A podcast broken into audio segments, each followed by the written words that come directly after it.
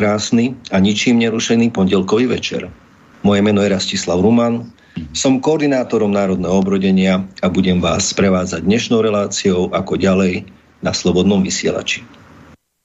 Nie je väčších nepriateľov vlastného ľudu ako inteligencia vychovaná kolonist, kolonistami. Tieto slova povedal vynikajúci indický politik Nehru vďaka ktorému sa jeho krajina v mnohých smeroch vymanila spod takmer 200-ročného britského koloniálneho jarma. Náš zápas v ďalšom kole práve začína. Zápas o Slovensko slobodné, potravinovo sebestačné. Zápas o duše mladých ľudí, našich detí indoktrinovaných politickým systémom a záujmami cudzích mocností prostredníctvom nášho školského systému, či kultúrou propagujúcou tzv. európske hodnoty. Milí poslucháči, tak ako minule, aj dnes pokračujeme v cykle tzv. mentálnej dekolonizácie slovenského národa s podtitulom Indoktrinácia, kultúra a multikulturalizmus na Slovensku. Mojimi dnešnými hostiami sú pán docent inžinier Jan Dudáš. Vítajte, pán Dudáš. Ďakujem, pozdravujem poslucháčov aj vás v štúdiu.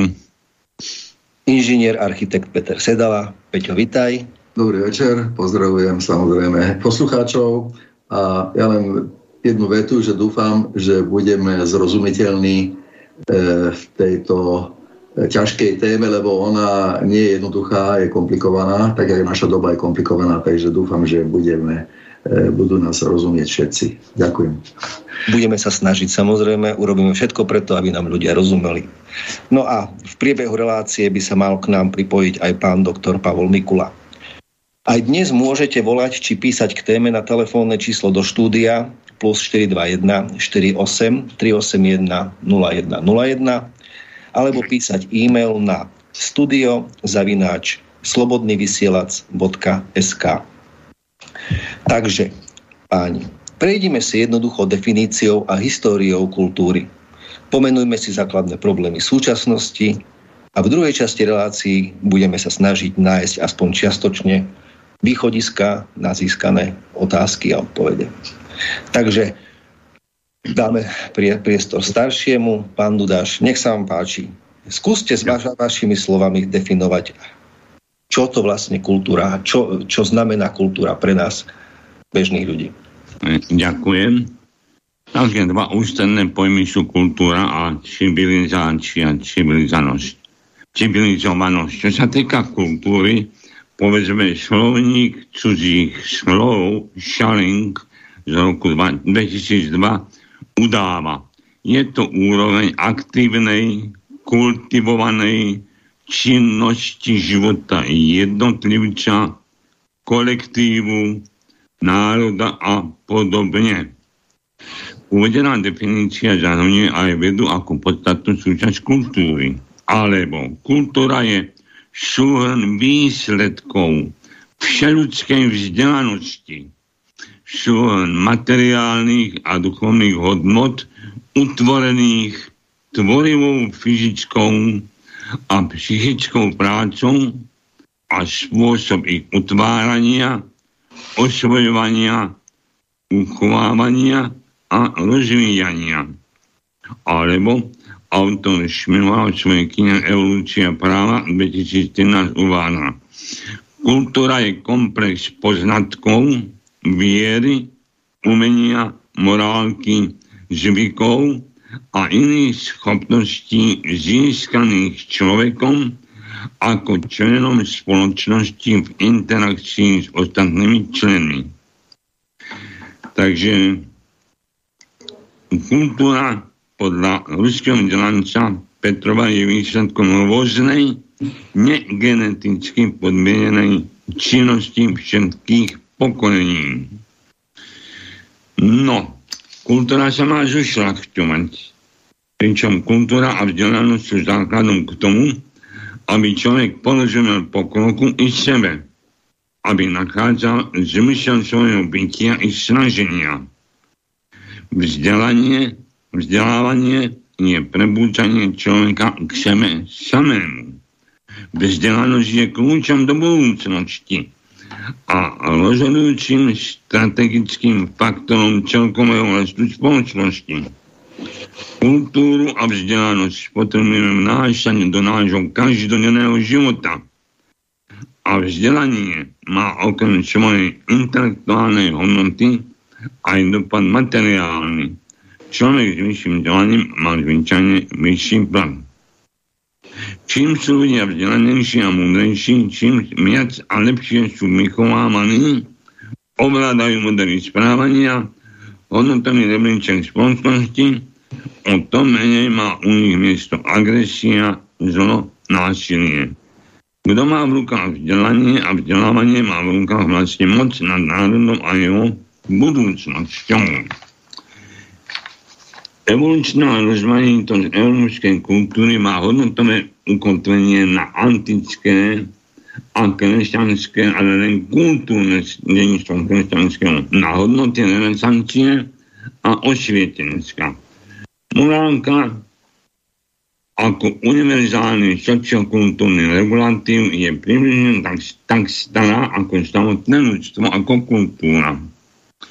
No a štandardom etika je normou, podľa ktorej je potrebné všetko porovnávať. Objavil sa taký pojem episto, epistemologický koncept kultúry, ktorý môže slúžiť ako mierka úrovne ľudskej kultúry a civilizácie. Zaviedol ho profesor Konán, Kováč genetik, čo bol ministrom školstva v prvom pol roku 1990 a Šínce. On ho definuje nasledovne. Epistemologický kvočen kultúry je pomer medzi oprávnenými presvedčeniami, zrejme na základe vedy, ja dodávam, a inými názormi, dodávam podľa viery a podobne. No a rôzne kultúry majú rôzny epistemologický kvočin. A, ale epistemologický kvočin všetkých kultúr, vrátane tých, čo vyznávajú vedy, vedu, je dosť malý. To je závažné konštatovanie, ale žiaľ pravdivé. Vzrastom epistemologického koeficientu kultúry sa jednotlivé kultúry môžu k sebe približovať. Sloboda, demokracia, no tzv. demokracia, meritokracia, by som povedal, rovnosť občanov pred zákonom a funkčný sociálny systém sú produktom európskej kultúry a civilizácie. Veď od renesancie, keď sa utváral moderný Európan, patrí kritické myslenie, spravodlivé právo a veda k jeho civilizovanej výbave. Civilizovaný človek je prekonávateľom prírody a, a spolutvorcom plného ľudstva.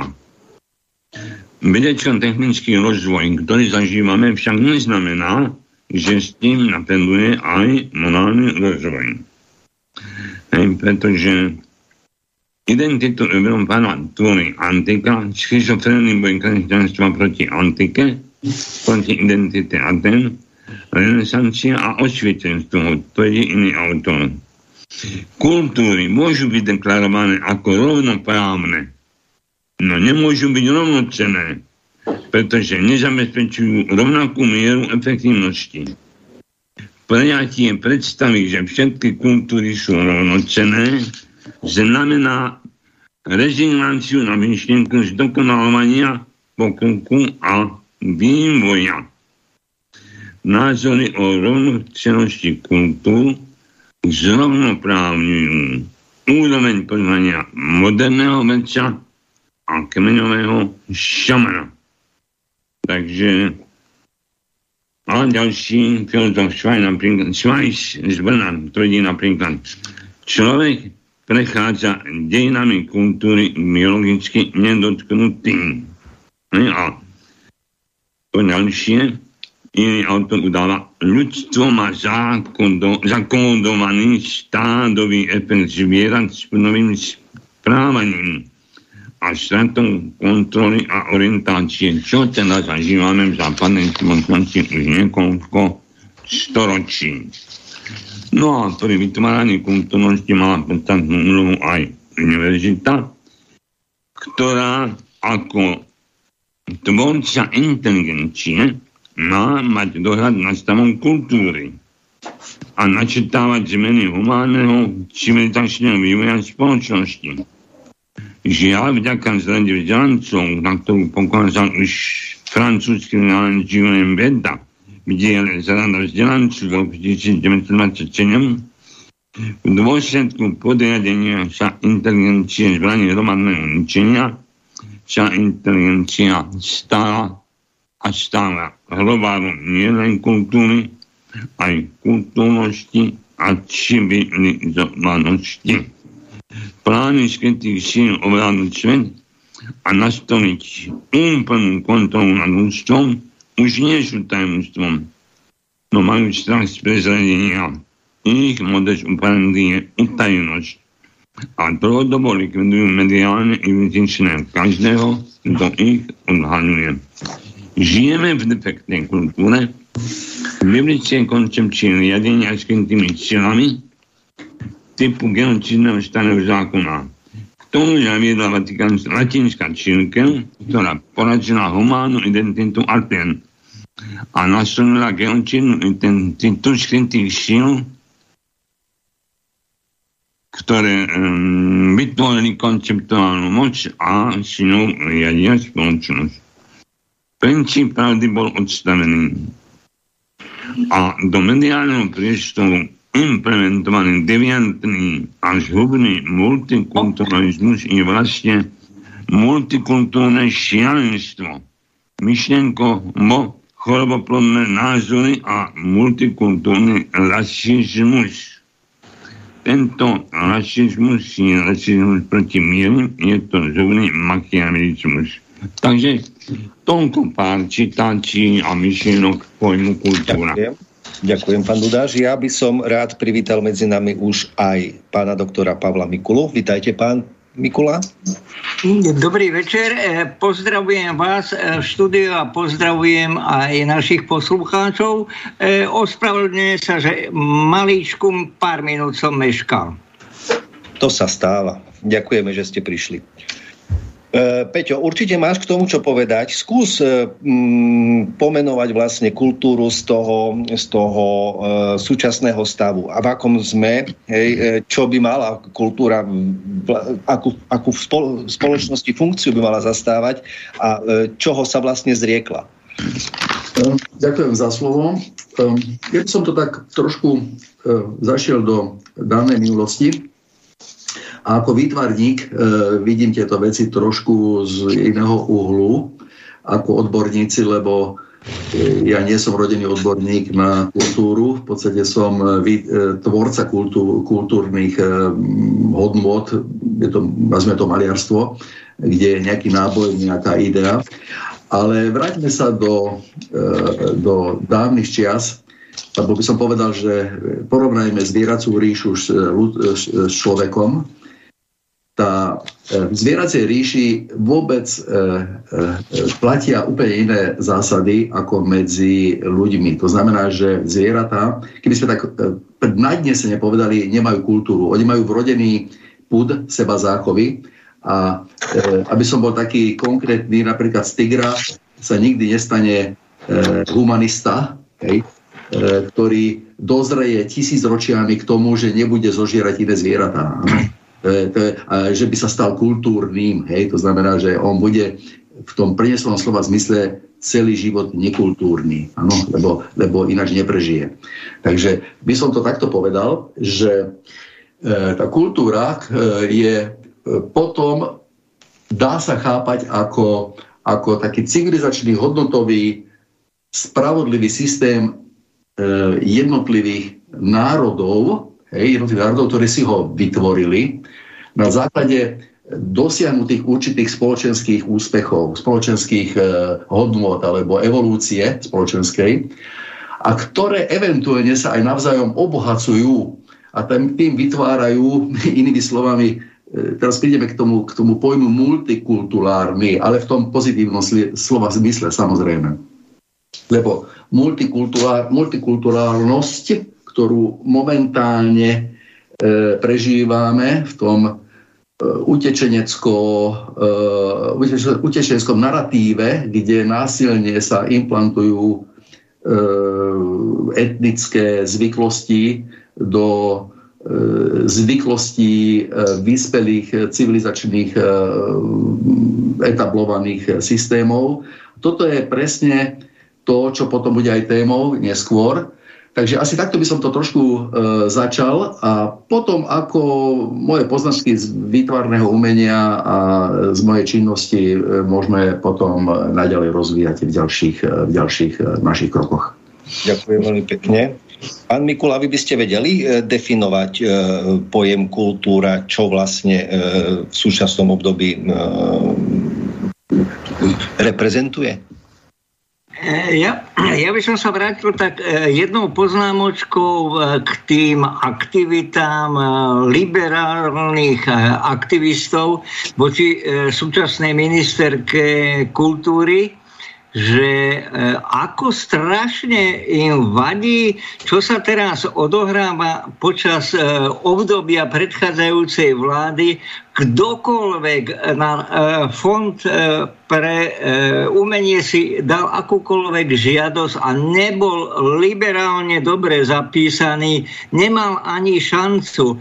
A takéto, mm, e, by som povedal, krokodílie slzy a tá neúprimnosť. E, včera sa mi e, podarilo zachytiť ale tak jedným uchom, nie zámerne, nejakú reláciu, kde takáto aktivistka takým srdcervúsim hlásočkom milým, že veď to nič nechce, len trochu tolerancie, ale ich predstava o tolerancii je ambivalentná. To znamená, že vy všetci buďte tolerantní k nám liberálom, ale my vám to vráte. Tá agresivita toho liberalizmu, mne nevadia liberáli, nevadia mi ani LGBTI, ale vadí mi tá nesmierna agresivita vo verejnom priestore všetkých týchto aktivistov. To, to je niečo, čo, na čo si ja neviem zvyknúť. A myslím, že e, to je to, čo irituje celú slušnú spoločnosť.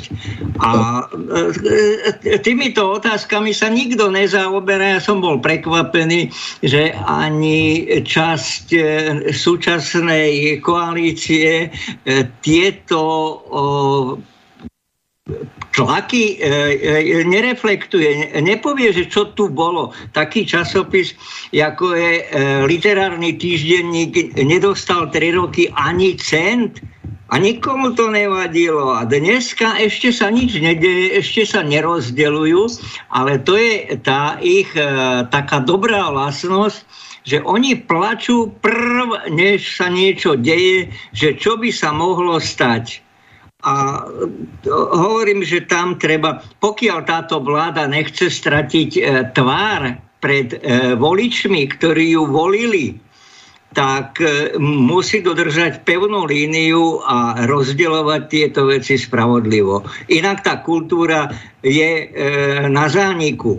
Dneska máme, e, pozrite sa, čo, čo sa chystá, aká premiéra v Národnom divadle. To je neskutočné bola, bola recenzia v Pravde, No, ja neviem, koho e, obsah e, takejto kultúry môže zaujímať. O čo komu ide? Kto to riadi? Čo s tým chcú dosiahnuť? Môžem k tomu dodať? E, Rastio, nech, nech sa páči. A veľmi dobre, že ste začali túto tému. Som si myslel, že táto príde až ku koncu relácie, ale dobre.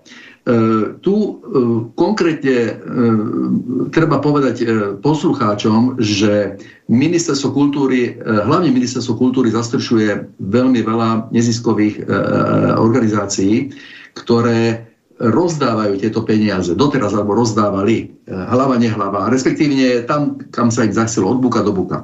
Rôznym liberálnym samozrejme inštitúciám.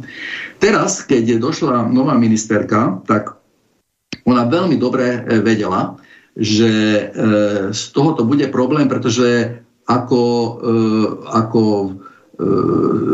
ako patriotka, akože, ktorá si ctí slovenskú kultúru, tak samozrejme, že, že škrtla rozpočty týmto, týmto organizáciám. Ano? A toto vyvolalo obrovský hnev, pretože oni prišli o o, o tú vyživovaciu tekutinu, z ktorej žili, lebo oni ináč nevedia nič ináč vytvárať, len dostávať peniaze za, za, um, za, za veci, ktoré, ktoré absolútne tu nemajú čo hľadať. Ano, respektívne to sú veci, ktoré sú, ktoré sú uh, uh, nechcem povedať pervezné to slovo, ale uh, toto, to, to je to, to je vlastne ničenie, ničenie slovenskej kultúry. A ona práve naopak chce podporiť slovenskú kultúru, ktorá má deficit.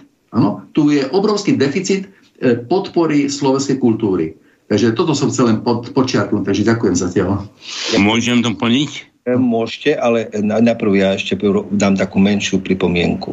Aby sme boli spravodliví, e, tie mimovládky e, toho liberálneho spektra väčšinou platené, respektíve prichádzajúce zo zahraničia, z toho, z toho západného sveta, oni produkujú tvorbu.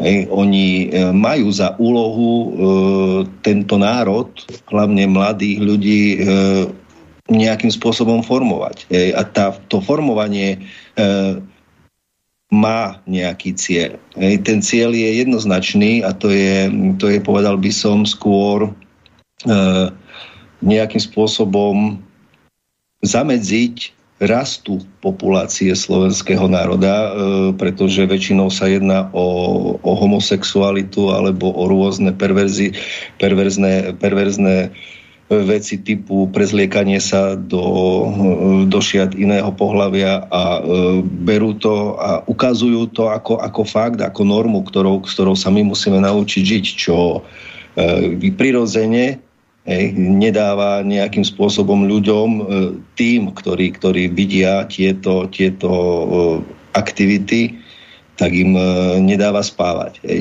Čiže e, tie mimovládky majú cieľ a, a tá vláda, ktorá bola inštalovaná v roku 2019, tá, pardon, to bolo v 2020, tak e, splnila svoj účel a to je ten, že to spustili naplno hej, na, Slovensku ako takom. Hej. Pán Dudaš, nech sa páči. No, čo sa týka mimovládok, tak by som povedal, že to je falošný názov. To je kričí, zaštierači, pretože mnohé z nich vyhlasujú, že propagujú politiku vlády Spojených štátov amerických akciová spoločnosť. Takže sú to vládne a mimovládky, keď chcete. Sú to organizácie, ktoré preferujú diktatúru rôznych úchylných menšín. K tomu divadlu, čo pán doktor Nikola povedal, to, tá deviácia, degenerácia kultúry v divadle začala už, keď bol riaditeľom to bol VPNK a na posledný myslím predseda DU, momentálne si nespomínam, ktorí skončili vo voľbách. On už začal dávať na scénu také nemorálne divadelné hry, alebo povedzme pohybové umenie v Bystrici, tanečná produkcia nahatých žien, nahatých mužov na čo Kotleba nechcel dať príspevok a za to, za čo bol napádaný. No je to umenie, keď naháči tancujú. To je deformácia. No a čo to ešte spomínal Polku? Aha, literárny týždenník. Pozrite sa. Stav v tejto oblasti poskytovania dotácií kultúrnym spolkom nám odreflektovala v literárnom týždenníku pani profesorka Bátorová. Títo vládni mimovládkári sú v riadiacich štruktúrach ministerstva v štruktúrach, ktoré poskytujú finančné prostriedky. No a oni sú tam tak zabetonovaní, že tí, ktorí sú nie to neoliberálneho raženia, liberálne raženie je humánne, ale neoliberálne raženie je nehumánne. Čiže tí, ktorí nie sú tam, v tomto neoliberálnom hnutí, nemajú a príspevky nedostávajú príspevky. Inakšie literárny týždeň robil akt, a anketu o jeho činnosti. Ja som tam občas niečím prispieval, lenže, ako som im povedal, plačú nad stavom, ktoré spôsobili šily, ktoré oni no, nechcú odhalovať.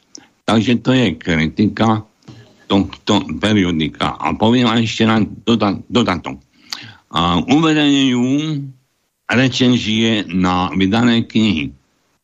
No ale knihy ako intelektuálna pamiatka, pamiatka od profesora jedného, no momentálne si nespomínam, alebo od profesora Baču, kto si nezastrie bude vidieť, alebo iné diela tam veru sa nenájdu. Takže ani literárny týždenník si neplní poctivo pôvodnú alebo zásadnú úlohu prinášať recenzie relevantných diel. Lebo to dielo, aha, profesor Bakoš, umenoteoretik, uh, jeho dielo je zásadné ku stavu našej inteligencie. A stav našej inteligencie je terra incognita v našom priestore, ja túto tému otváram a Zem a vek začína mi uverejňovať príspevky na tému inteligencia. Takže toľko k tomu. Ďakujem veľmi pekne. Takže sme sa zhodli na tom, že momentálne požiadavky e, na e, osvetu ľudí e, súčasná kultúra zatiaľ nesplňa. Čo vy na to? Je možné prepojiť prácu inštitúcie typu Matica Slovenska, e, ktorá zastrešuje vlastne zvyky, e, históriu Slovenska, slovenského národa e, a, a dá sa povedať aj jej, jeho, jeho kultúrne bohatstvo spolu s Ministerstvom kultúry tak, aby nejakým spôsobom začali plnohodnotne spolupracovať, aby Matica dostávala e, dostatok finančných prostriedkov na to, aby sa slovenský národ začal nejakým spôsobom mm, kultúrne, kultúrne obohacovať aj tým, tou cestou, ktorou, ktorou by sme si my vlastne predstavovali. Ej, toto, je, toto je otázka. Peťo.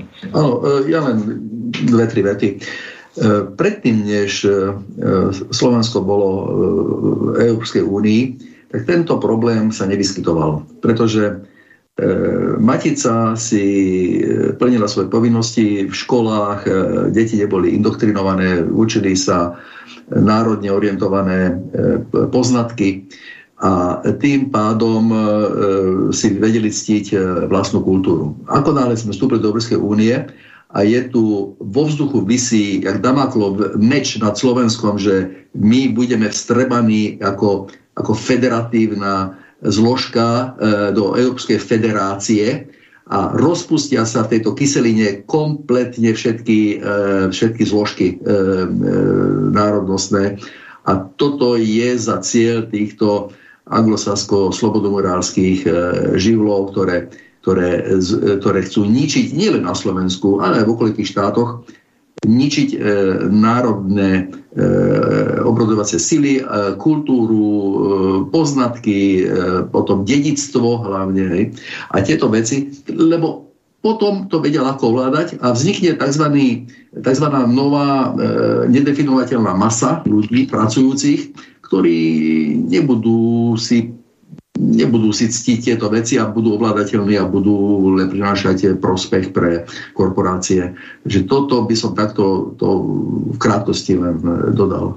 Tak, tak. Ja si myslím, že e, národ, ktorý si nepamätá, hej, ktorý zabudne svoju históriu a nemá sa o čo, o čo oprieť hej, v, rámci, v rámci toho duchovného rozvoja, tak samozrejme e, upadá a e, ten úpadok v našej spoločnosti e, by som povedal, že už je tak e, rozbujnený, hej, tak, v tak katastrofálnom stave, že e, nie je za 5 minút 12, ale je niekoľko minút po 12, aby sme sa už konečne nejakým spôsobom spamätali a začali e, tých ľudí e, nejakým, a hlavne mladých ľudí. Ej. Mladí ľudia sú e, tak manipulovateľní, tak ľahko ovplyvniteľní, že treba na nich nejakým spôsobom ich prirodzenou formou, ktorú majú radi, e, začať im ukazovať e, tú, tú správnu hodnotovú cestu e, toho, toho slovenského národa. Ja som od začiatku euroskeptik, e, od prvého dňa, hoci som žil e,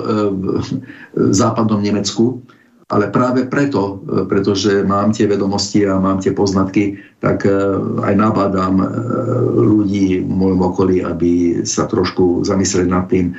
A proste snažím sa byť nejakým spôsobom obohatením pre nich, lebo oni nechápu tým mechanizmom, ktoré tu nastúpili Hej. A to, je, to sú rôzne, či je to emancipačné zložky, či sú to e, ateistické, ateizácia, perverzizácia kultúry. Proste tu je, tu je toľko zložiek, ktoré tu bolo vysypané na Slovensko. Normálne e, nákladnými autami vysypané a sme zahltení. Hej. A toto je neskutočné, čo sa tu deje, takže táto, táto Európska únia je, je pre, nás, pre nás bude e, tým, tým e, záhubným. Hej. Pokiaľ samozrejme sa nám nepodarí vystúpiť. Ja môžem k tomu dodať? Áno, nech sa páči. No čo sa týka Nemecka, tam treba doplniť obe církvy, vatikánska aj protestantská sú degenerované v prospech toho neoliberalizmu. To tvrdí pani doktorka filozofie, ktorá tam strávila 40 rokov. No a poďalšie k tej matici. No v zmysle položenej otázky áno, spolupráca ministerstva a matice má viesť k rozvíjaniu národných hodnot. Lenže problémy sú vo vedení Matice a to už od začiatku. Pozrite sa, po oživení Matice v roku 90 prvým predsedom bol uh, docent Gruška. Po ňom nastúpil ďalší a predstavte si jeho požiadavky. Pokiaľ ministri mali plat 30 tisíc korún, vtedy on si požadoval pre seba ako predsedu Maticu 45 tisíc. Aká je to úroveň? A aj znútra matice zaznievajú hlasy. To, že sa predseda funkcia predsedu Matice stala honorovanou, pardon, znamená jej likvidáciu jej pronárodného charakteru a riadenia. A Matica sa stala týchto nových ťažkých časov šípovou ruženkou ďalší, čo bol predseda Matice, tkáč.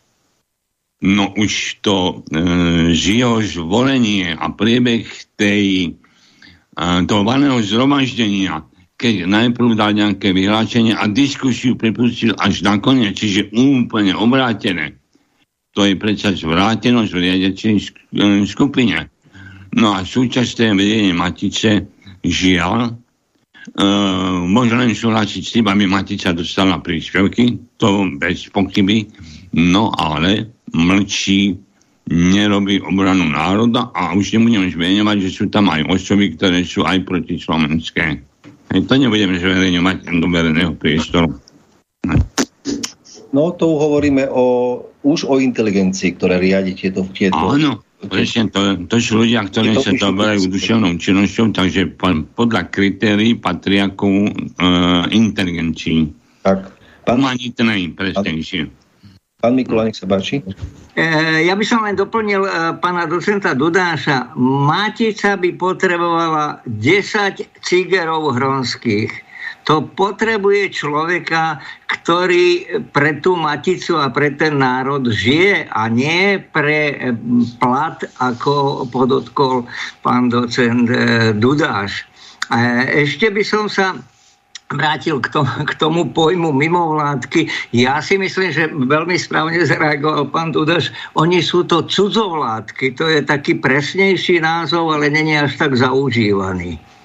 A e, nešťastie pre, pre Slovensko a vôbec pre Európu je to, že tieto cudzovládky uh, doko, dokážu tak vyplniť verejný priestor, že sa stáva to, čo uh, povedal pán Dudaš, že keď tam chcete uverejniť niečo kritické, niečo také, čo by mohlo uh, sa brať ako stupnutie na otlak Bruselu, tak uh, vám to autocenzúrou nepustia. Tam sa púšťajú veci, ktoré sú, uh, uh, by som povedal, také bezbranné vyplakávanie, ale nejaké uh, také, také uh, niečo ako, ako eh, robil Fidel Castro a, a iní revolucionári, to tu není. Potom sa nečudujeme, že ten národ je apatický a už ho nič nezaujíma.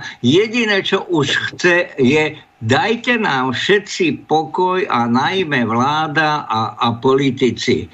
Novinári to, je, to, to sú hyeny divé odtrhnuté z reťaze novinára, ktorý by chcel niečo v prospech tohto národa, nemá kde publikovať. Pokiaľ publikujeme my medzi sebou, to ja hovorím, že presvedčujeme presvedčených, lebo to nedostanete do toho 5 miliónového e, publika e, národného.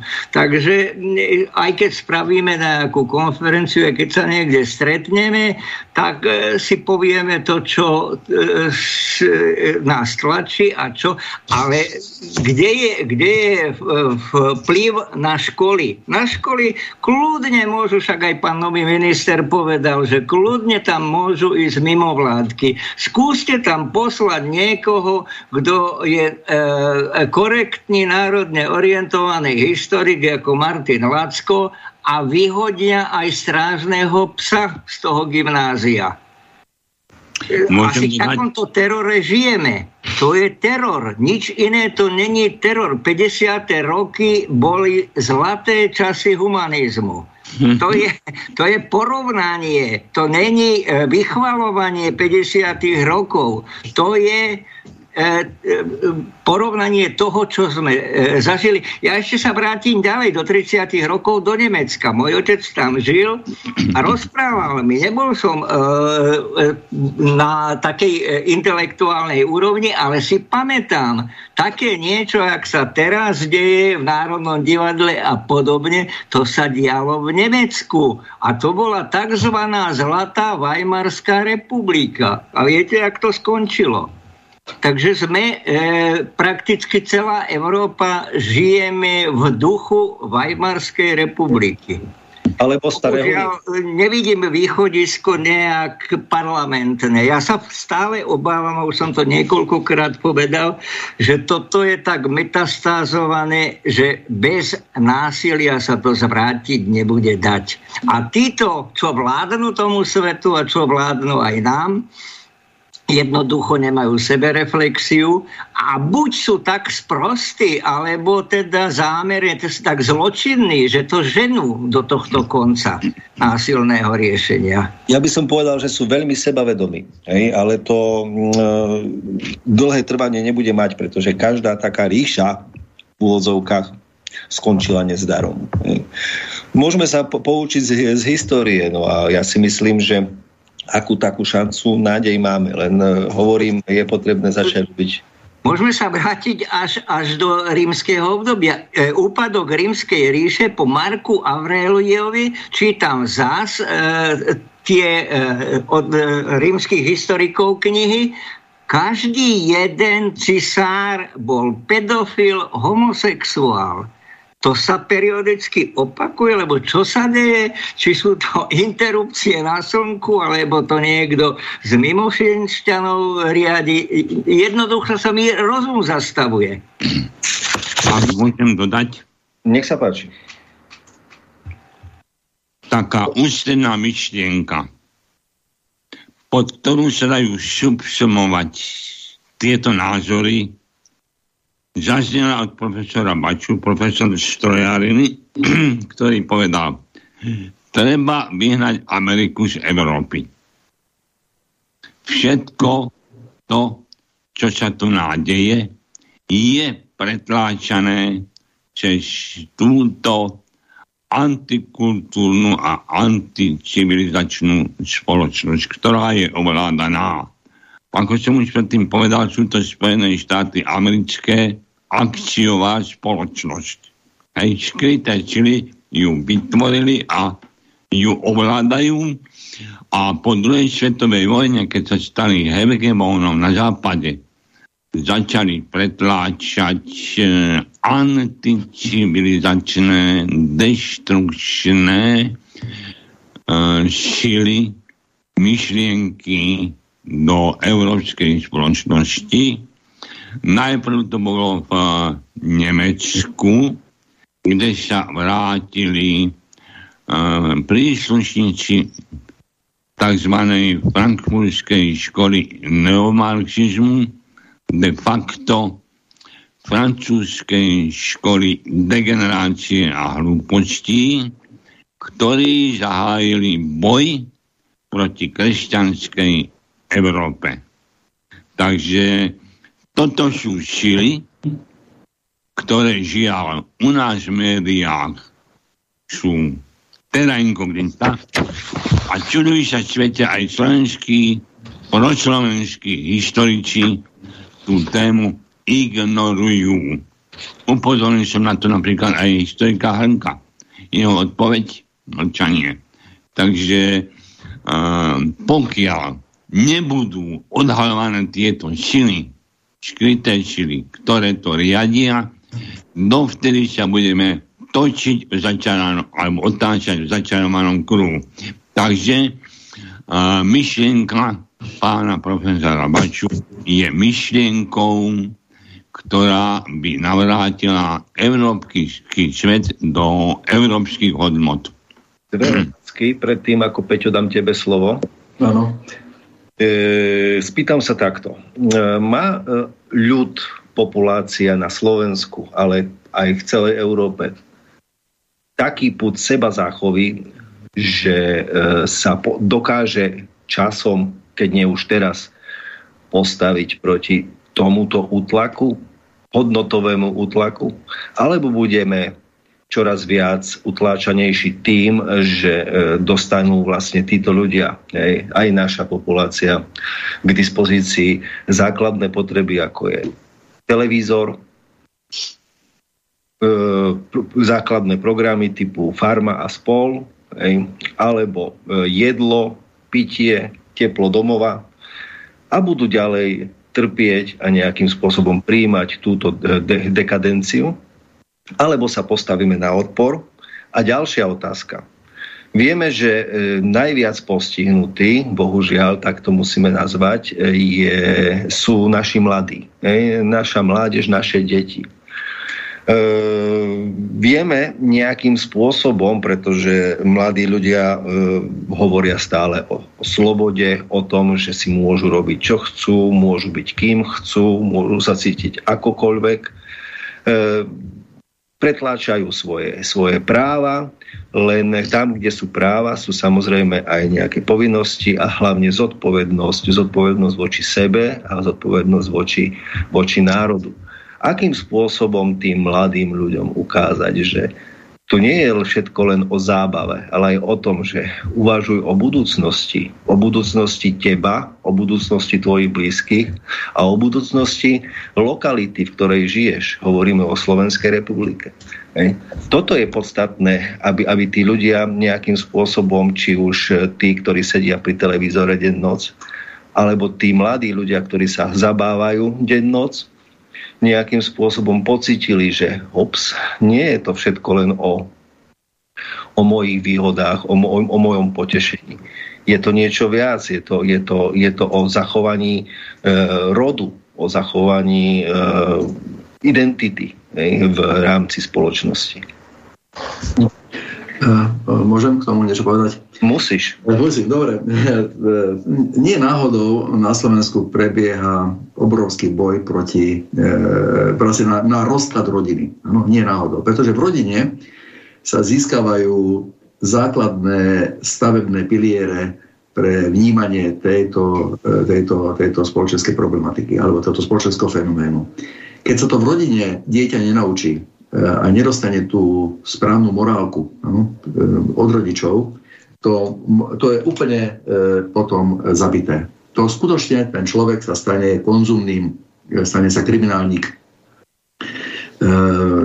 bez, bez morálky a toto sú veci, ktoré momentálne je vidieť, že tá snaha rozklad rodiny. No. Čiže, čiže dá sa povedať, že morálka je univerzálny sociokultúrny regulatív Áno, tento regulatív, e, e, ja ako bývalý poslanec tu komunálnej politike viem, že sme vždy riešili regulatívy. Pre spoločenský život je veľmi dôležité tie jednotlivé regulatívy, aby sa zachovávali a potom bude pokojný život. Ako nále nie je regulatív daný aj, aj zákonom, respektívne písomnou formou, kde sa môžu opreť zákonodárci, tak potom si ho môže každý vysvetľovať, ako chce. No ale ešte bol tu spomenuté e, Nemecko a mňa napadla jedna veľmi, veľmi zaujímavá epiz, e, e, kapitola nemeckých dejín, ktorou sa tak trošku zaoberám a tá nám veľa, veľa napovie.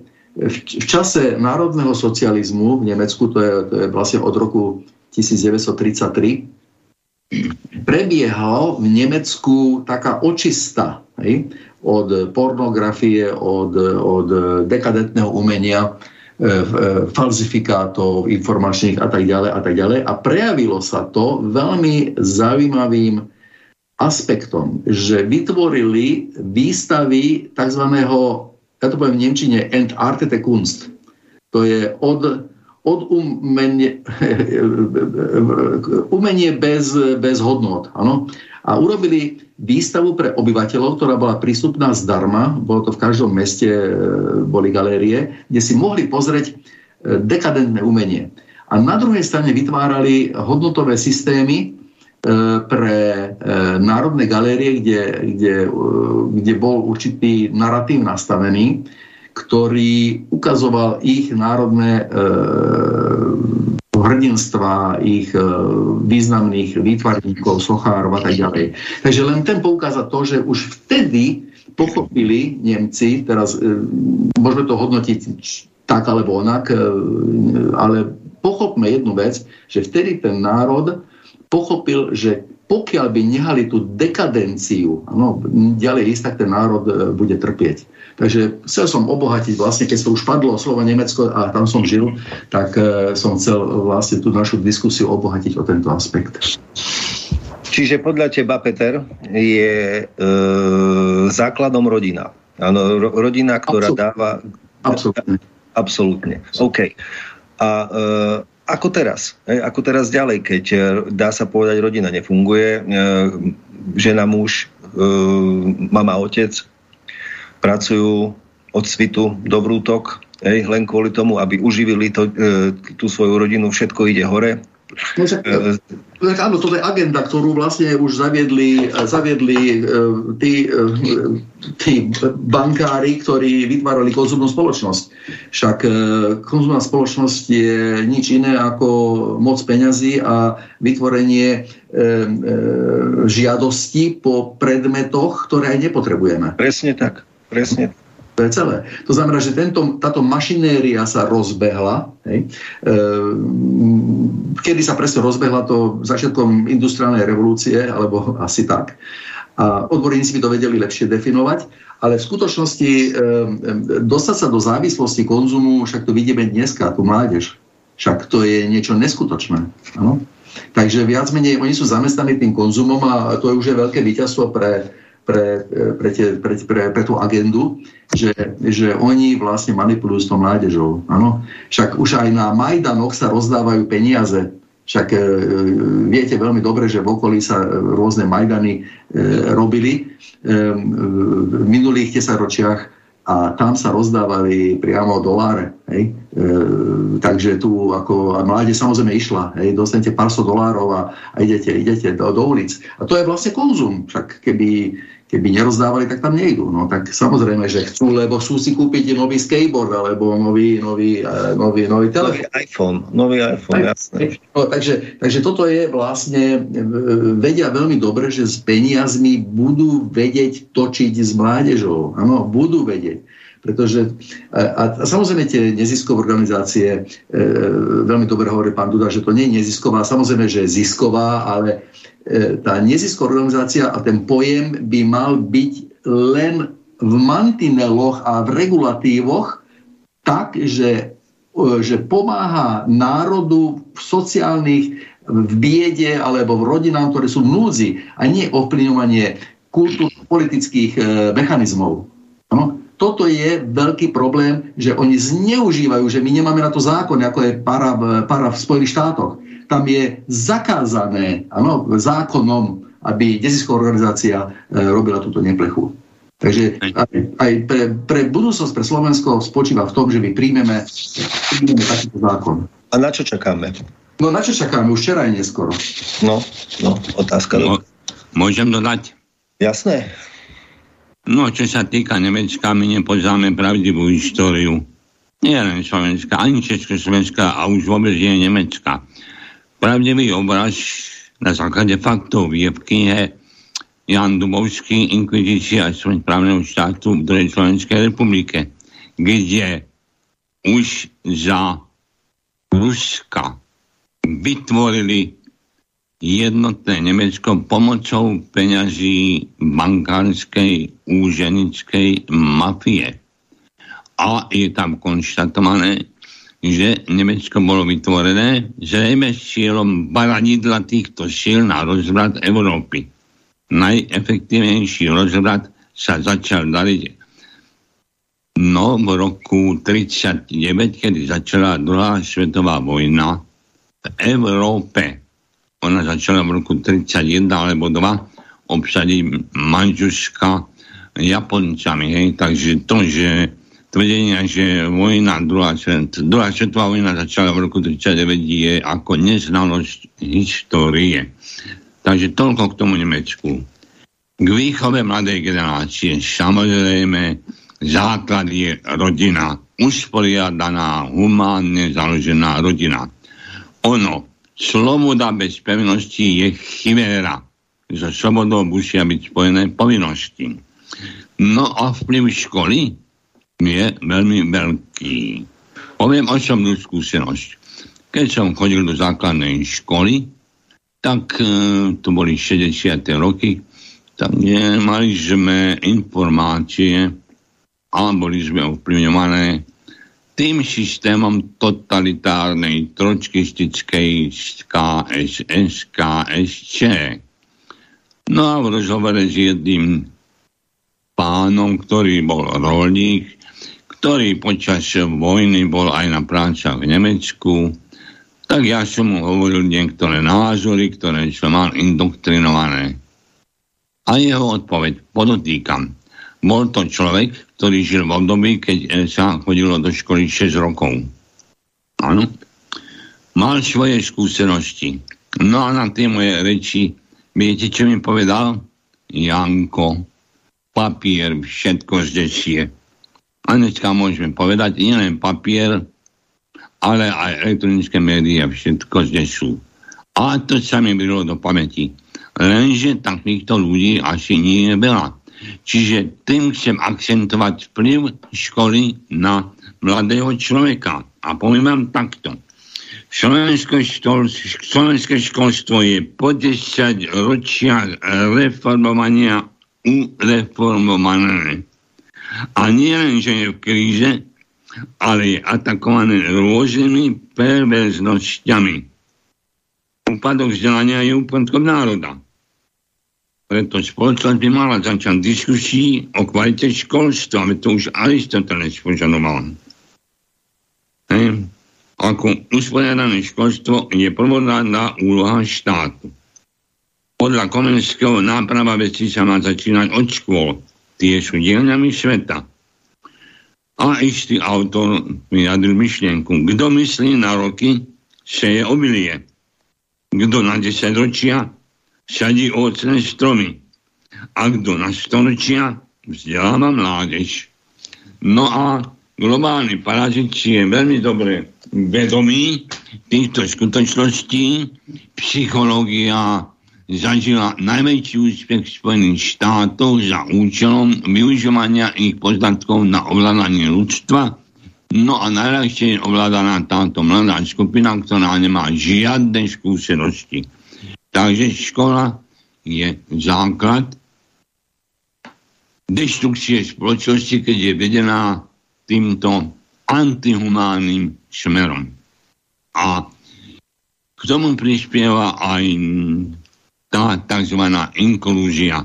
Inklúzia. Roberme si napríklad reťaz.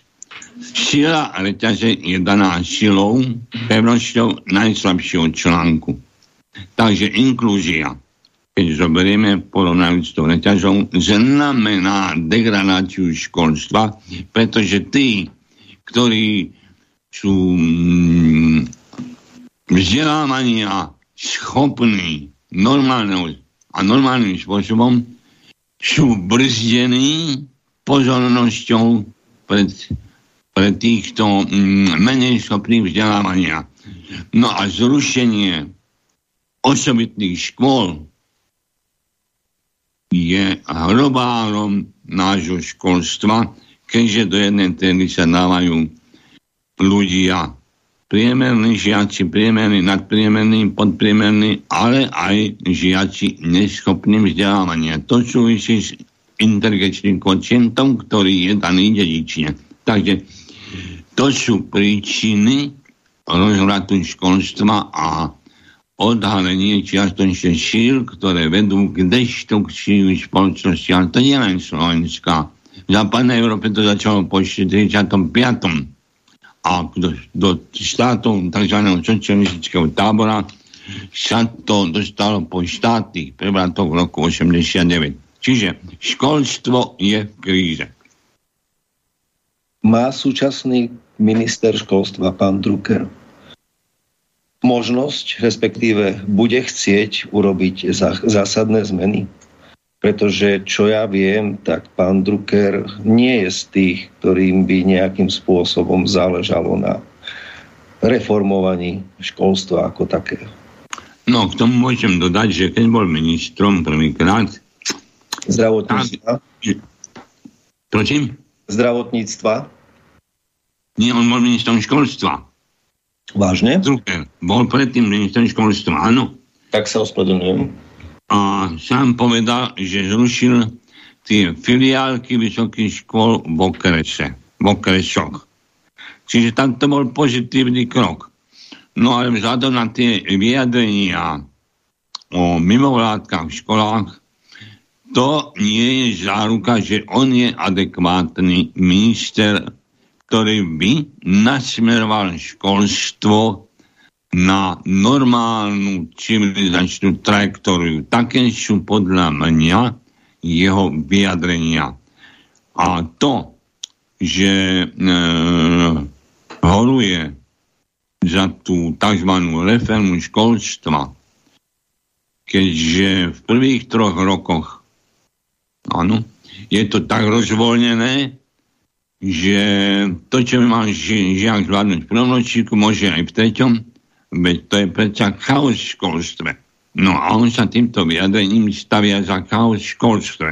Takže uvidíme, ako sa bude vyvíjať situácia, ale som pesimistický vzhľadom na túto osobu. E, môžem k tomu jednu vetu? E, neviem, či pán Mikula ešte nemá, e, lebo dlho nerozprával, či nemá záujem sa pripojiť e, k tejto téme a potom ti dám slovo, Peťo jednou vetou e, ešte doplňol to, čo povedal e, pán Budáš a je pán Sedala. E, čo sa týka školstva, ja som veľký pesimista. Ja som sa zaoberal celý život ešte aj pred 89. ako pracovník Akadémie vied agendou ľudských práv v, pred 89. treba povedať, že ešte akadémia bola inštitúcia, keď vedci robili vedu a nie politiku. Dneska je to už e, čiste e, politická e, inštitúcia.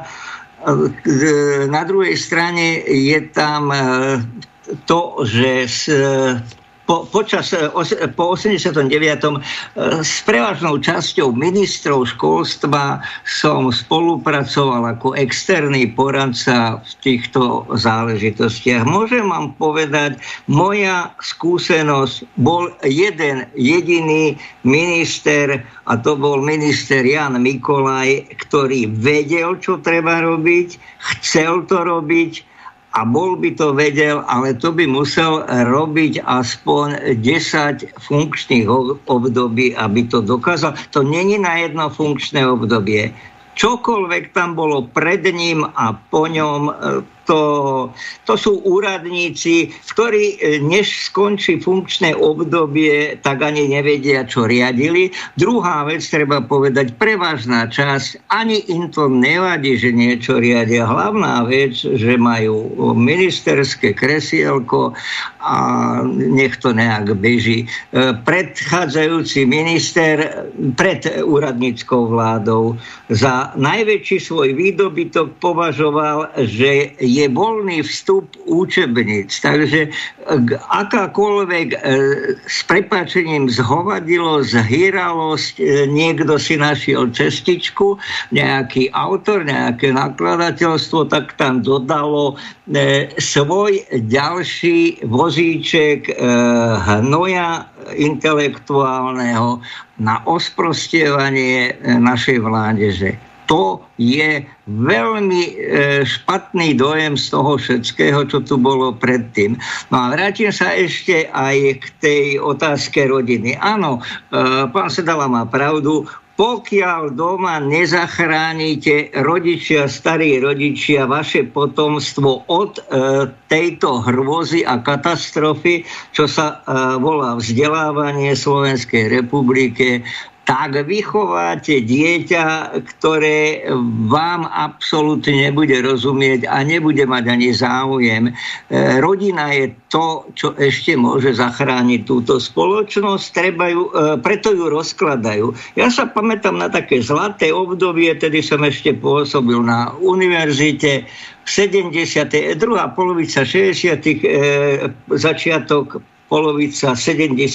rokov aj na tej e, západnej strane, aj e, vo východnom bloku bolo e, kopu optimistických intelektuálov, e, ktorí verili, že tieto dva systémy sa budú zbližovať. Volala sa to teória konvergencie, kde napríklad francúzsky intelektuál Raymond Aron napísal 18 predejášok o postindustriálnej spoločnosti spoločnosti. A tam sa hovorilo, že každý ten systém e, dodá to pozitívne zo svojho a tieto dva e, systémy splynú, bude automatizácia, bude štvordňový pracovný. Máme, máme, máme telefón, pán Mikula, budete počúvať až po telefóne. Nech sa páči, ste o vysielaní. Dobrý večer, prajem. Dobrý večer, Peter Liptovský Trnovec. Prosím vás pekne, ak môžem ako bývalý učiteľ, aby som e, zneužil svojím spôsobom túto debatu vašu, ktorá je zneužite, zaujímavá. Zneužite, nech sa páči. Jasné. Mne z toho vyplýva, bolo to povedané aj pred chvíľou, že systém, ktorý žijeme, je absolútne zvrátený. E, pokiaľ ja viem dobre, tak od 89. do dnešných dní sme mali koľko? 17 vlád? Plus minus. Áno, 17. Také číslo som dnes zachytil, to je áno, jedno. 17, áno. To znamená plus minus tých 17 ministrov školstva, e, zdravotníctva, akejkoľvek oblasti. Zdá sa vám to normálne, teraz sa pýtam ako diskutujúcich, zdá sa vám normálne, že prakticky každé 4 roky tam nabehne nový človek so svojimi ideami v hlave, a zmení to, čo tam bolo, prakticky vôbec sa nemusí pokračovať v tom, čo robil jeho predchodca. On sa na to vykašle, on má iné predstavy, on ide takto ďalej. K čomu na, e, smerujem? ja si myslím, a nie som sám, je nás pár, že pokiaľ e, každý štát, každý národ nebude mať víziu radovo na 30, 50, 100 rokov a tú víziu budú musieť držať všetci ministri. Bude tam jedno, či tam bude, ako ste spomínali, Mikolaj, bude tam Front, alebo kdokoľvek iný, to je jedno. Tú líniu bude musieť, musieť držať, jeho vecou bude spravovať školstvo, bude musieť reagovať na prípadné trendy, ktoré budú mať chuť niečo zvrátiť, prípadne príde niekto a chce zaviesť LGBTI. Dobre, tak sa bude, treba v rámci e, referenda sa rozhodne, že LGBTI do školstva nepôjde. Treba. Ja to som len tak ako takú myšlienku. V princípe, čo chcem povedať? Pokiaľ štát, národ nebude mať víziu, a to nielen v školstve, v zdravotníctve, t, um, v každom jednom rezorte, na dlhé obdobie, tak to naozaj bude z roka na rok, každá jedna strana si bude robiť to, čo chce, bez rešpektu, čo, čo bolo predtým. Len toľko som chcel povedať, to znamená, ja si myslím, a nie som sám, že tri veci sú rozhodujúce. Vrátiť národ k pôvodným hodnotám, po druhé, zamerať sa na správny výber, nie voľby, výber e, potenciálnych e, spravovateľov tohto štátu a po tretie, čo je ešte dôležitejšie, je tá vízia dlhodobá v každej jednej oblasti. Toľko som chcel povedať. Ďakujem, Ďakujem pekne. Ja, Peter, si to ty? E, áno, áno, áno. Peť, Peťo, si to ty, hej? Peťo. Áno. No, pozdravujem ťa. No dobre, ďakujem. Môžem zareagovať? E, môžete, ale až po mne, páni. E, až po mne, pretože chcel by som e, s tým, čo Peťo teraz rozprával, poukázať na jednu vec e, a k tomu potom budete vy môcť rozviesť e, diskusiu ďalej. Eh, dnes, respektíve v sobotu, v sobotu sme mali e, ako národné obrodenie e, štvrtý pracovný seminár na Slovanskom dvore Slavica. V skratke, o čo išlo. E, bol zameraný na oblasť školstva, výchovy a vzdelávania. E, témou seminára bolo stanovenie krátkodobých, jednoročných, strednodobých na 2 až 6 rokov a dlhodobých na 15 až 20 rokov cieľov a zároveň vytvorenie pracovných skupín. Skupina krátkodobých cieľov e, predstavila plán činnosti na rok 2024, ktoré, bude, ktoré sa vlastne ro, robia projekty Slovenského spolku Slavica, kde, budú slovenské, kde bude slovenská výchova, nedelná škola, poznávacie výlety. Ideme robiť kurzy na školách, detský letný tábor, školy v prírode a Medzinárodný deň detí. Predstavený bol materiál, ktorý sa bude postupne doplňať a vylepšovať na základe zaslaných podkladov od účastníkov seminára. E, zaznelo ešte niekoľko podnetných návrhov účastníkov, následne boli prítomní, oboznamení s plánom skupiny zisk- strednodobých cieľov. Budeme získavať partnerov pre spoluprácu, hlavne Matica Slovenska a Živena. Boli predstavené legislatívne návrhy pre Ministerstvo školstva a Ministerstvo kultúry, vydávanie metodických e, príručiek a vydávanie učebníc. Zapracovanie vzdelania a výchovy do zákona o kultúre. Formuje sa nová skupina dlhodobých cieľov, ktorá predstaví novú koncepciu slovenského školstva. Čiže v národnom obrodení presne to, čo hovoril Peťo Bula, e, pripravujeme. Samozrejme, otázka znie, akým spôsobom to pretaviť do praxe a aby s nami ministerstvo školstva ako také e, spolupracovalo. Hej, takže chlapi, po jednom. E, pán Dudáš ako e, najstarší, nech sa páči. No, niekoľko poznámok k tej uh, konvergencii kultúr, čo spomenul doktor Minkula. Áno, bola tu na táto koncepcia, lenže žiaľ, decízna sféra o všetkom rozhoduje. Takže pokiaľ tam je zahrnutá decízna sféra, tak je to, by som povedal, no, len v takej hypotetickej rovine. Čo sa týka ministra Mikolaja, áno, to bol zrejme jediný, ktorý začal naprávať školstvo a bol by ho napravil viacej, nebyť zásahov a zákazov schizofrénneho právnika Fica ako predsedu vlády. Čo sa týka poznámok poslucháča pána Petra, on má pravdu, ale čo všetko je výsledok URE informovanosti školstva. A tie myšlenky, ktoré povedal, tie by mohli byť zaručené len vtedy, ak by sme mali stavovský parlament. to znamená jednotlivé stavy, stavy by formulovali svoje ciele. Tento súčasný parlament nie je schopný takejto činnosti. A čo sa týka akadémie, akadémia zamenila vedu za ideológiu. Cenzúra vedenia voči pravde členom akadémie a ich knihám je v rozpore s jej vedeckým poslaním.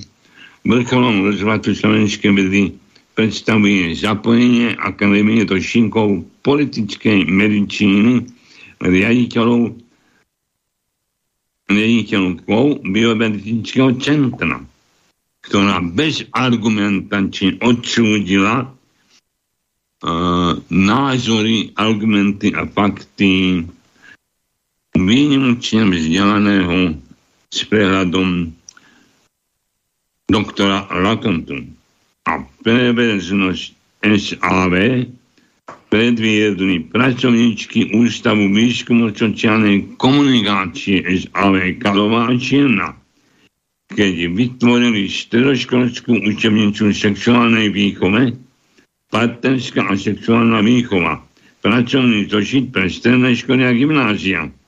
Tento návod na tzv. vedecké rozmnožovanie má rozosielať SAV.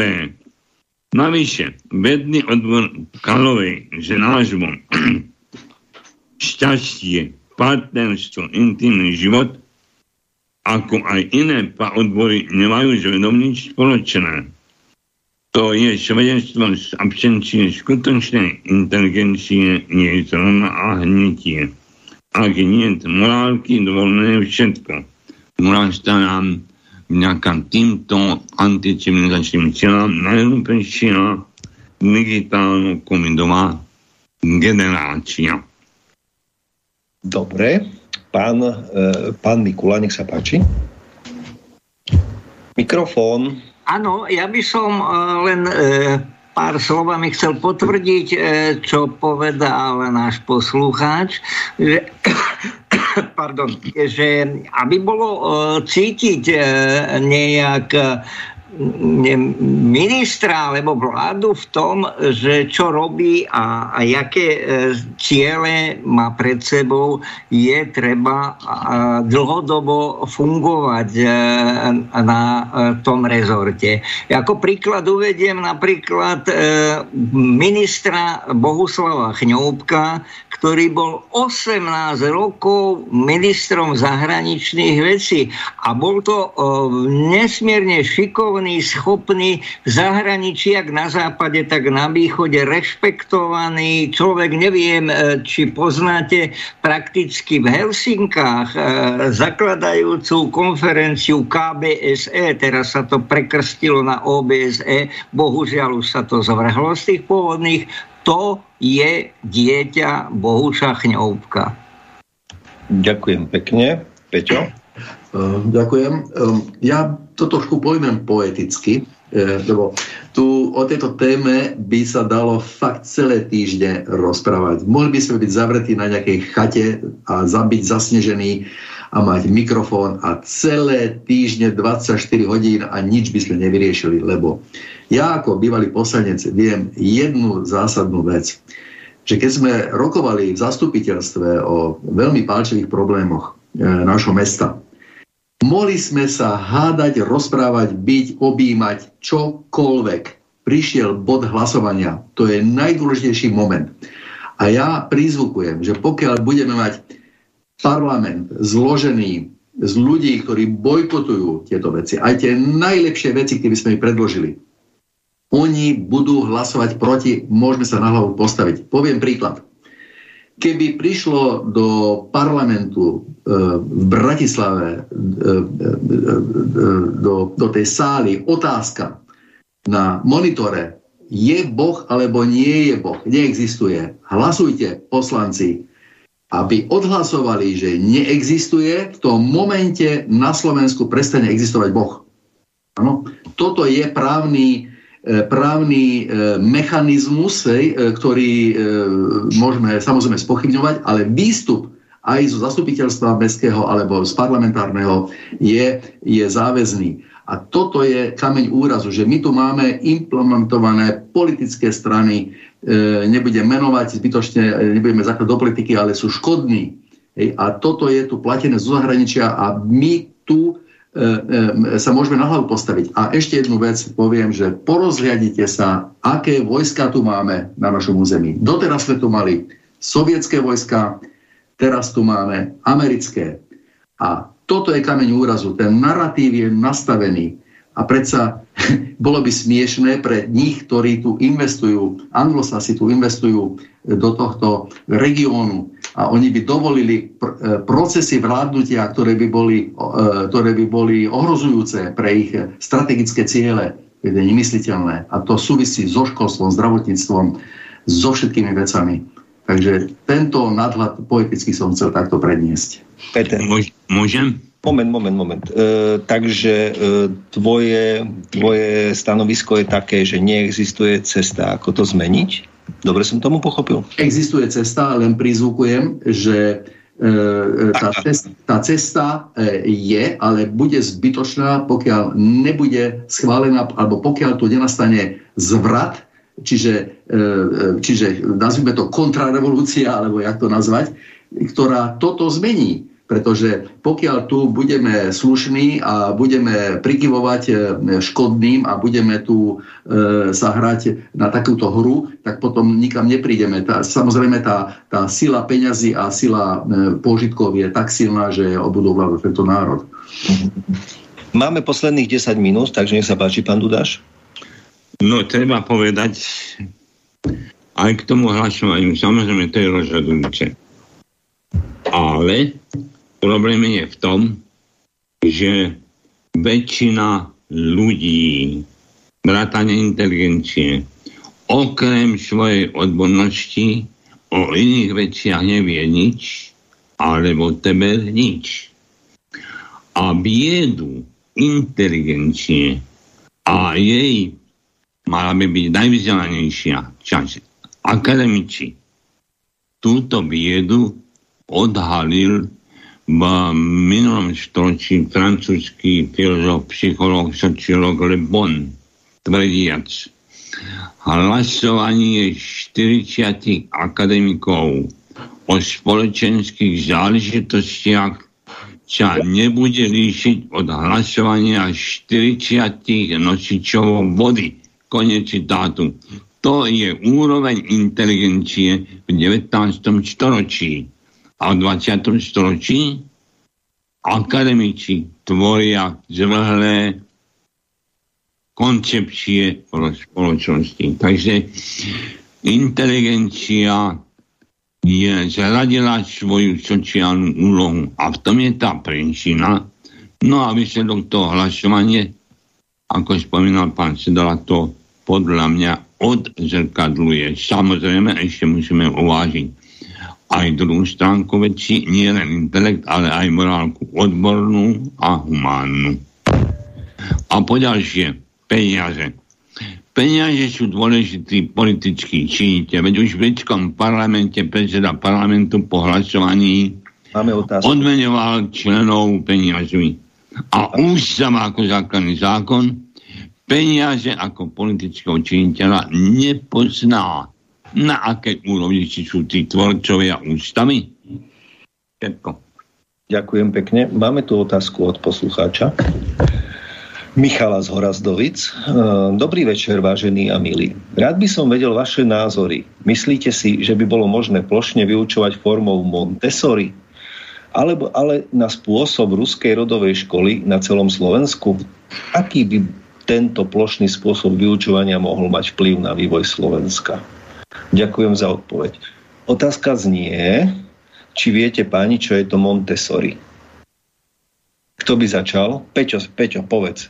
Vieš, čo je Montessori? Vieš, nemám o tom takú vedomosť, že by som tu mohol o tom takto plynule hovoriť. Možno pán profesor Dudáš vedel viac tomu povedať?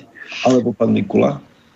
No ja som tento pojem ešte nepočul, takže sa neviem k tomu vyjadriť. Priznám sa, že ani ja. Skúsime ešte pána ale, ale počul som o tom, počul som už. Ja, ja som to tiež počul to slovo, ale netuším, o čo ide. Keby pán poslucháč vedel rozpísať aspoň, aspoň takými odrážkami, že čo asi, o čo ide. Hej. Sice máme 8 minút, ale rád by som sa to dozvedel. E, no takto, e, my by sme mohli, lebo sme nehovorili o multikulturalizme ešte, e, lebo čo je vlastne aj naša téma. No my, tak šup na to. My, my to tu obchádzame, my to tu obchádzame, takže skutočne tomu pozdravujeme toho poslucháča pána, že my sa možno viac pripravíme, aby sme vedeli a samozrejme sú tu rôzne metódy výuky, však tu sa bol pokus o... o stopnem ťa, stopnem no. ťa, stopnem ťa. Montessori je, je, pedagog, je alternatívna a svetovo uznávaná metodická sústava. Skladá sa z filozofie rozvoja dieťaťa a z konkrétnych praktických postupov s pomôckami. E, vznikla na základe pozorovaní Marie Montessori o vine detí v rannom veku. Pomôž mi, aby som to dokázal. Znie heslo filozofie Montessori. Mm-hmm. Ja si myslím, že by to išlo. E, toto je jedna z vecí, ktorá, ktorá učí, učí deti e, svojmu, svojmu poslaniu a po, povolaniu. No. No, v podstate máme 7 minút do konca. E, e, Jasne, hovor. Ideme sme, sme toto tak ako v princípe dá sa povedať, že, že postupne ako deformuje autentické, etické a ostatné hodnotové kritéria, pretože pretože e, hlása, hlása určitý, určitý narratív, kde, e, kde by sa dalo povedať, že tí ľudia sú v určitom zajatí, hej, možno schizofrénie, alebo požitkárstva, alebo bezúzná zmyslovosť, alebo kveta, e, kvet na to morfoická preexponovanosť, takže všetky tieto vety, všetky tieto veci v multikulturalizme sa môžu prejaviť ale je to e, určite zbraň. Hej? Dá sa povedať, že, že má nastoliť určitú kontrolu nad ľudstvom, pretože zároveň e, determinuje sa tým, že potiera tú susedskú kultúrnu a dominuje nad tou druhou alebo tretiou alebo štvrtou krajinou. Takže tam sú e, veci, ktoré, od ktorých by sa mohli možno v budúcnosti viacerých rozvíjať. E, ja som sám žil v jednej spoločnosti e, západnej, kde by som povedal, že som žil v multikulturalizme. Podlieha to určitým zákonitostiam, je to policajný štát, musí byť ako dohľad, lebo tie mantinely potom, keď nie sú definované, tak tam prichádza k recesii. Takže asi tak z mojej strany toľko, ale určite druhý ešte by, vedeli povedať viacej. Každopádne máme 5 minút a e, verím tomu, respektíve určite budeme pokračovať v našich rozhovoroch a e, ten multikulturalizmus si e, prebe, preberieme podrobnejšie. E, čiže tak heslovite môže pán Mikula a potom pán Dudáš nakoniec, na záver. Ja by som len e, dve také ukážky e, multikulturalizmu a jeho výsledkov. E, po 48. keď sa začali prenasledovaní Židia cez vojnu stiahovať do Palestíny, tak to bola Palestína niekoľko tisíc rokov. No a multikulturalizmus kulturalizmus eh, docielil to, že už eh, Palestína neexistuje. To je jeden príklad, kam to vedie v tom extréme. A druhý príklad to povedal e, Stephen Hawking, že netešte sa z mimo, e, mimo zemských civilizácií. E, pozrite sa, ako dopadli Indiáni, keď sme tam prišli my. Takže e, každý keď to troška preexponujem, každý e, váš osloboditeľ alebo nositeľ vyššej kultúry je váš budúci zotračovateľ a likvidátor v konečnom dôsledku. To je pravda. Pán Dudáš? No, podrie sa multikulturalizmus. 4 minúty. No, slovenský národ žil v Uhorsku, kde vládli uhorskí Maďari. A aký tam bol multikulturalizmus v posledných troch storočí, ktoré by som povedal ústili a pod neho zákonmi? Aký to bol? A to je blízke spoločenstvo bielých. Alebo si zoberme, slovenský národ zažíva multikulturalizmus s cigánmi. Čo hodnotné nám môže poskytnúť, aký príspevok do našej kultúry ich, povedzme, kultúra, osád, ktorí žijú tak, ako žijú a to z dôvodu, že to je ich životný štýl. Nie sú schopní sa etablovať do spoločnosti, prijať jej hodnoty. Výnimky samozrejme existujú, ale štatistický význam má väčšina na charakterizáciu. No a máme tu na ešte jedno etnikum, s ktorým zažíva Uhorsko i Slovensko je tiež viac storočné súžitie, ktoré teda ovplyvnilo život v našich e, spoločnostiach a aj negatívnym spôsobom, za ktoré odzrkaduje negatívnych spôsobov dnešná justícia trestá, trestá za, za, za názory a tematika historiografie sa stala témom trestného stíhania ľudí. Takže to je degenerácia justície v našom štáte tzv. demokracie. Takže o tomto multikulturalizme si treba najprv rozviesť všeobecne a potom sa môžeme aj sústrediť na multikulturalizmus na Slovensku. K túto tému neviem zatiaľ, že by ju bol niekto otvoril, takže by sme ju mohli otvoriť. Určite, určite ju otvoríme a preberieme do šrubky, ako sa hovorí. Každopádne, e, ku záveru našej relácie e, môžeme skonštatovať, že e, procesy sú spustené, Bohužiaľ nie v náš prospech. Každopádne mm, myslím si, že netreba strácať optimizmus a stále by sme mali pracovať na tom, aby to bolo len a len lepšie. A zase povedzme si len jeden, jeden príklad, respektíve jedno heslo za všetky. Správajme sa ku druhým tak, ako, ako my chceme, aby sa správali oni ku ním a, ako oni ku nám a myslím si, že v tomto prípade aj tá spoločnosť má šancu e, na zmenu. Ja chcem e, dnes večer teda poďakovať mojim dnešným hostom, ktorými boli pán docent e, inžinier Jan Dudáš. Ďakujem, pán Dudáš. Ďakujem aj ja za možnosť prezentácie niektorých názorov pán inžinier architekt Peter Sedala. Peťo, ďakujem veľmi pekne. Ďakujem, že som mohol pár slov povedať a prajem poslucháčom pekný večer ešte. A takisto ďakujem aj pánovi doktorovi Pavlovi Mikulovi. Pán Mikula, veľmi pekne ďakujem. Ja ďakujem za pozvanie a ďakujem aj poslucháčom za otázky a že vydržali s nami tých 90 minút. Vážení poslucháči, ďakujem aj vám za pozornosť, prajem vám pekný večer a ešte príjemnú dobrú noc. Táto relácia vznikla za podpory dobrovoľných príspevkov našich poslucháčov. I ty sa k ním môžeš pridať. Viac informácií nájdeš na www.slobodnyvysielac.sk Ďakujeme.